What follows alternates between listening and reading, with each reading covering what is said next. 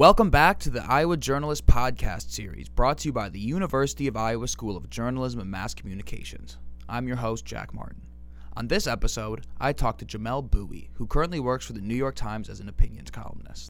What made you want to become a journalist? Was it a lifelong dream, or was there like a particular occurrence that pushed you towards the field? I didn't have any particular dream of becoming a journalist. When I started college, I think I wanted to maybe go into law, but through sort of basically a series of happenstance and circumstances, I ended up being pushed into journalism, or making my way into journalism. So I had started a blog in college, late in college, and that blog got readers. Through that blog, I ended up meeting actual professional writers. They sort of hooked me up with freelance gigs and introduced me to other writers and editors.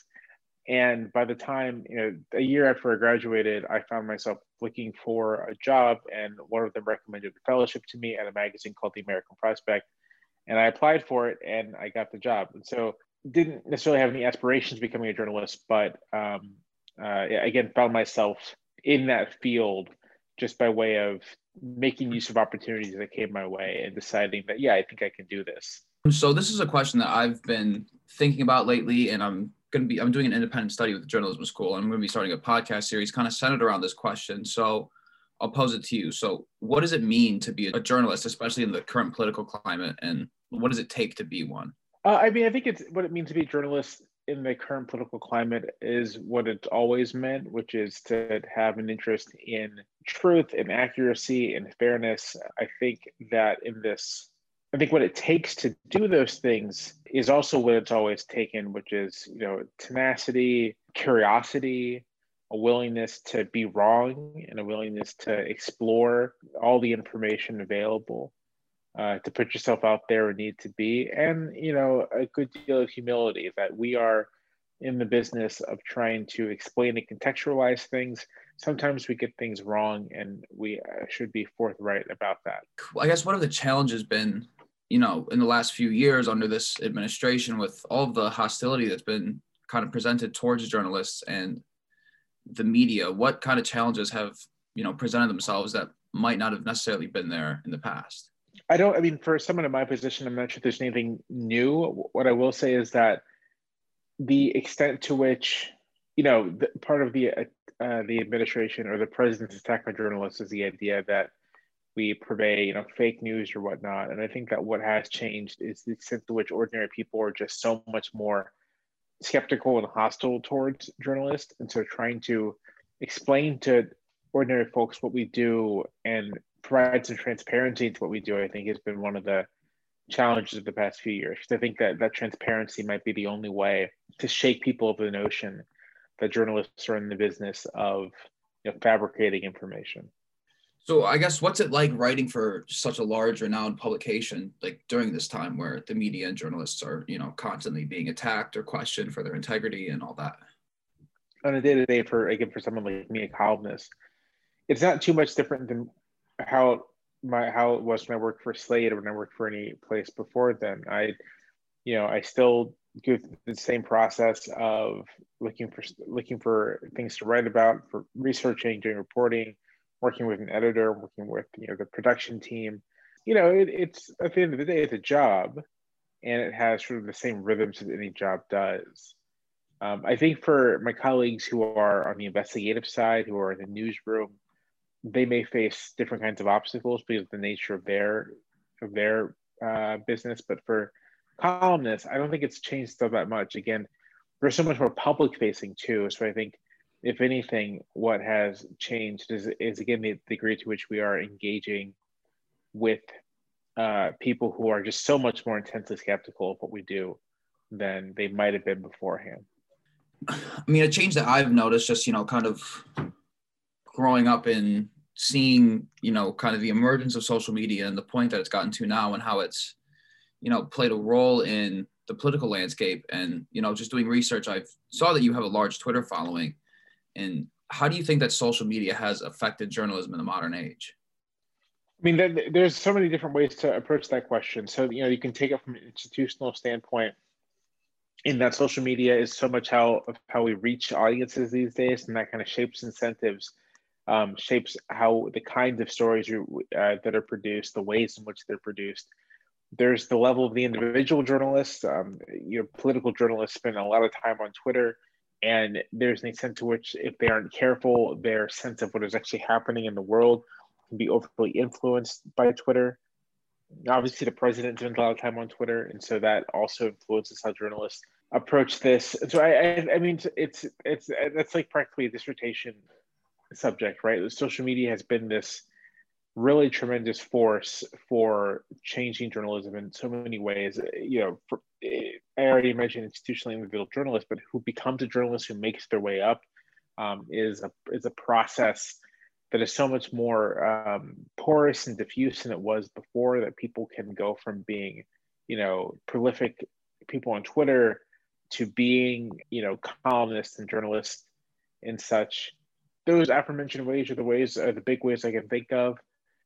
And then just the fact that it's democratized criticism so much more than it's ever been before. In the past, you know, if you worked for a paper, if you were a columnist, you would get your criticisms in the mail.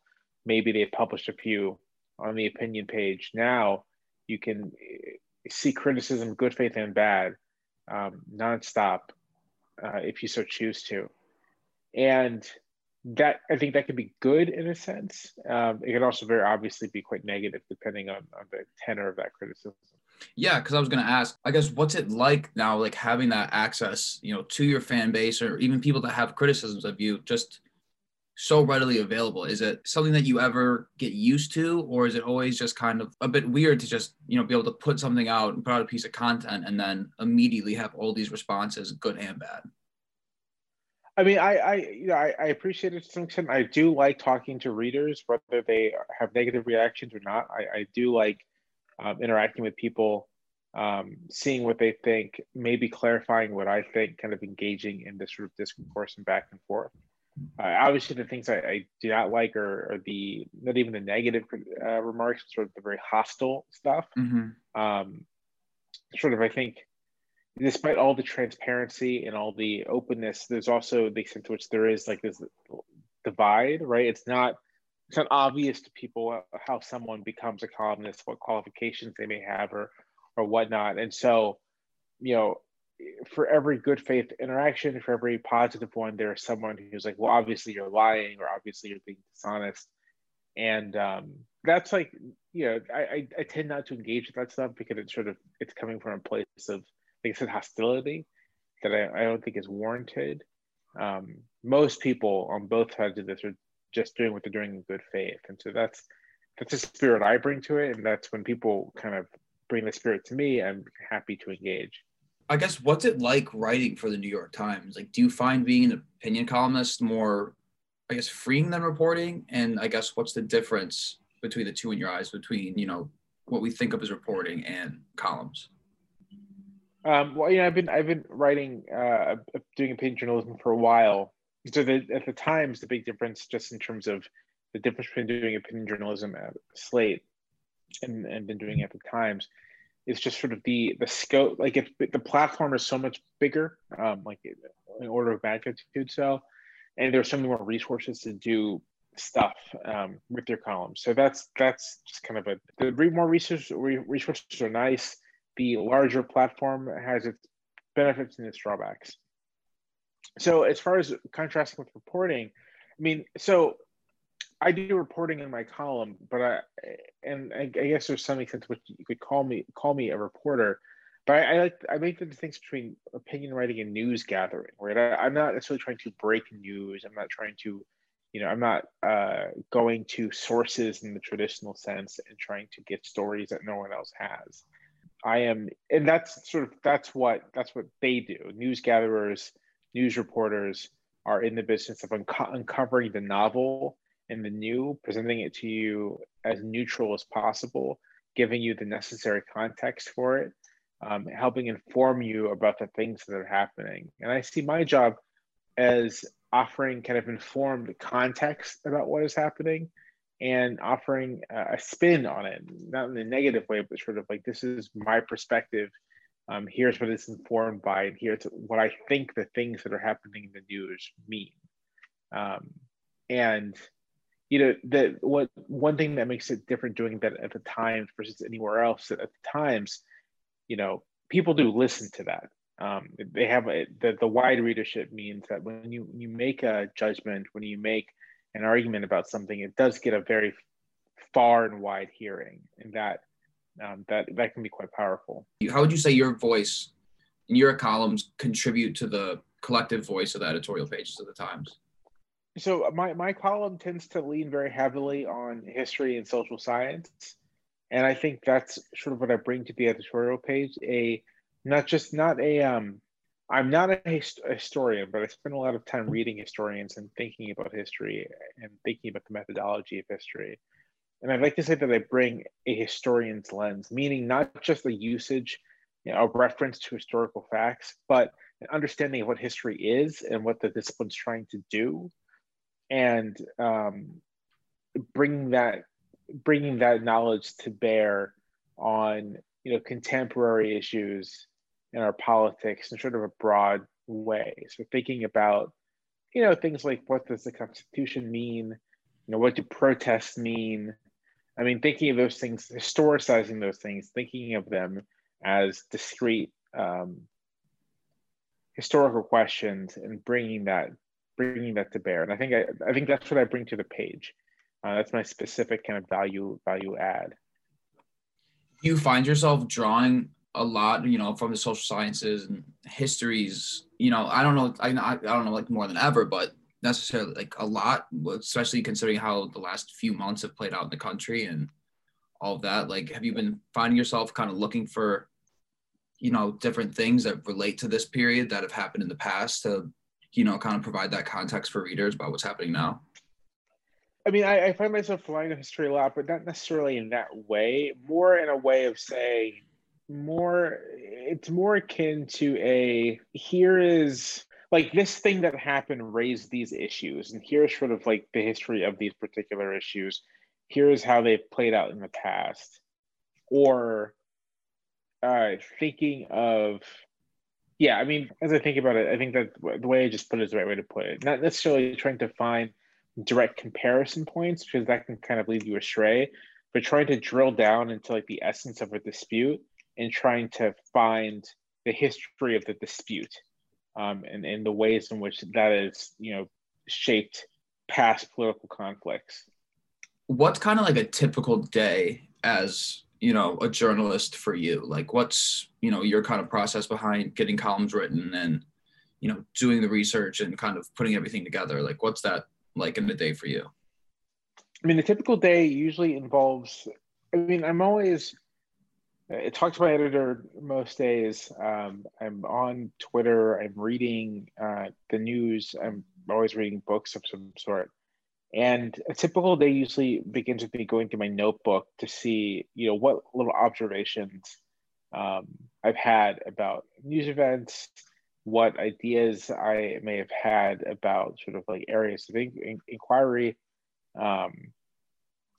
and also just checking the news itself and seeing what, if there's any sort of connection between what's happening and things I've just been thinking about and noodling about, and musing about. If there is, and if it's something that can be kind of put into the form of an argument or put into the form of an exploration, then I'll spend an hour, you know, just brainstorming and trying to figure out how to make that happen.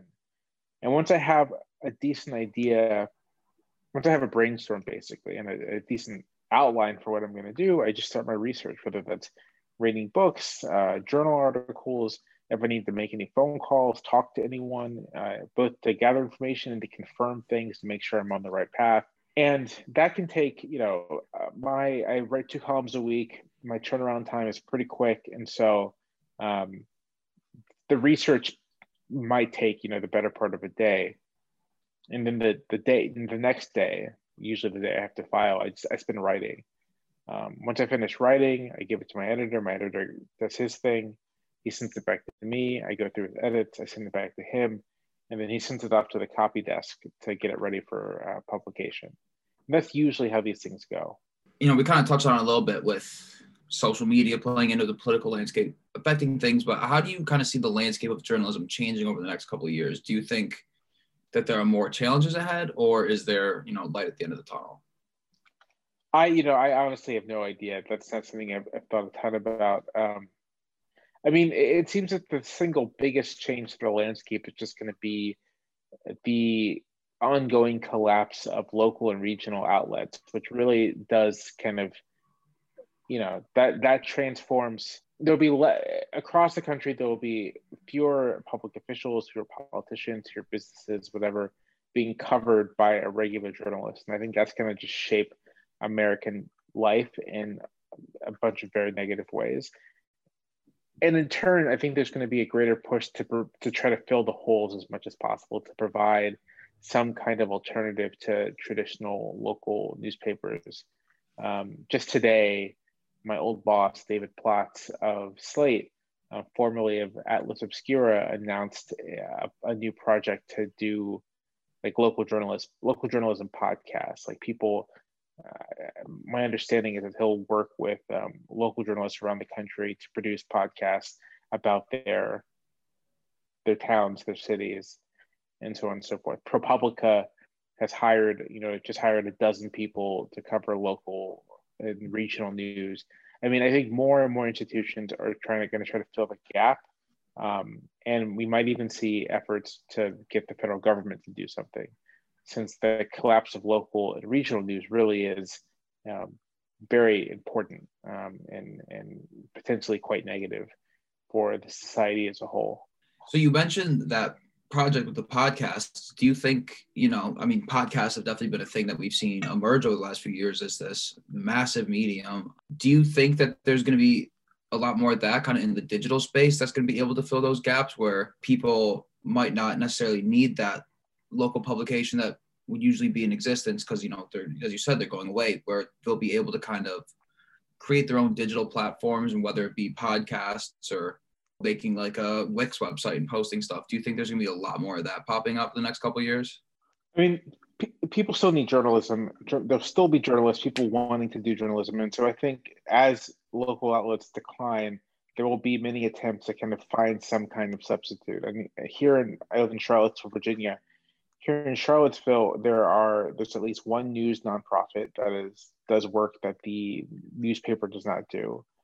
There are a handful of journalists who have their own Patreons and Substacks for doing independent journalism.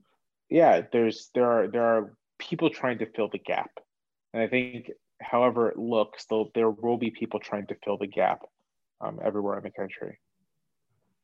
So we talk about potential challenges, but also potential solutions and what journalists are facing today. So what's the case you would make for why someone should choose to go into journalism today? At its best, journalism allows one to investigate and study with a purpose. And I think if that's something that drives you, you should look into journalism. You cannot, the industry is in tumult. There aren't as many jobs as there once were. It's a difficult way to make a living. There's no question about that. But there are people for whom that searching for information, that seeking, is sort of overpowering, and that you have to do it. And I think my case for journalism is that it still remains the best place to do that kind of work and to make an impact, whether that is as a news reporter, as an investigative journalist, as an opinion journalist. You can use those platforms and that power really to really make a difference to people. And so I think that's the case for doing it. All recognizing that it's going to be hard and it's going to be difficult. Just kind of, approaching graduation and looking at the landscape, it definitely is a bit intimidating for sure, but something that I see is something that, very vital, and something that even if as my generation of people who are going into journalism might be facing these challenges, it's definitely important that we kind of navigate it and figure out with what we're being dealt with and try to, kind of pick it up and put it together. Yeah. So what kind of, platforms or outlets or specific people do you think that people in my generation and my age group that are you know, looking at journalism as a career option and wanting to go into it, what should we kind of be looking at? Like, what do you recommend? What do I recommend? I don't know. I mean, I read lots of the mainstream stuff that everyone reads. You know, I read the Times, obviously, the Post, you know, there are a bunch of magazines I read. I read lots of books, and I would like to say a brief for just reading lots of books, that in addition, reading books just helps your brain think in a different way, helps your brain think in a deeper way. And I think that reading books on subjects that either you have an interest in, or it doesn't have to be necessarily related to what your beat is, I think that can be a very fruitful way of engaging your mind and educating yourself. I think building a reservoir of knowledge that isn't just about current events is a really important thing to have as a journalist. Even if it's not necessarily something you're going to be writing about it, I think it does help train your brain in the right kinds of ways. Yeah, that's definitely something I've been trying to do more lately, is read more books, and definitely about topics I like, but also by journalists. So I can just kind of, you know, when I'm reading, think in that way, like you've said, and just become better as a thinker and a writer and put it together. Yeah. And so I guess for my closing question, what advice do you have for incoming and current journalism students? I mean, I guess it would be something similar to what I just said. I think kind of the paramount, the thing that you must have as a journalist is intellectual curiosity. And I think one should never let go of that, one should never become sort of satisfied that you know everything, that as you pursue this, whatever path you take, to always maintain both a curiosity about the world and a sense of kind of your, you know, for the lack of a better term, your epistemological limits, what you can know and what you know that you don't know.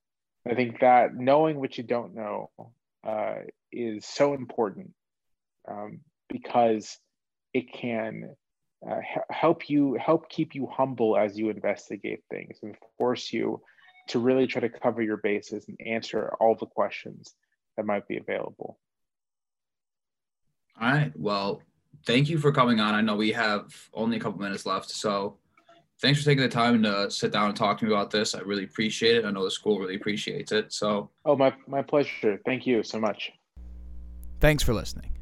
If you want to find out more, you can find us at clas.uiowa.edu/SJMC. And if you want to listen more of the podcast, you can find us at the Iowa Journalist Podcast, hosted by Apple Podcasts.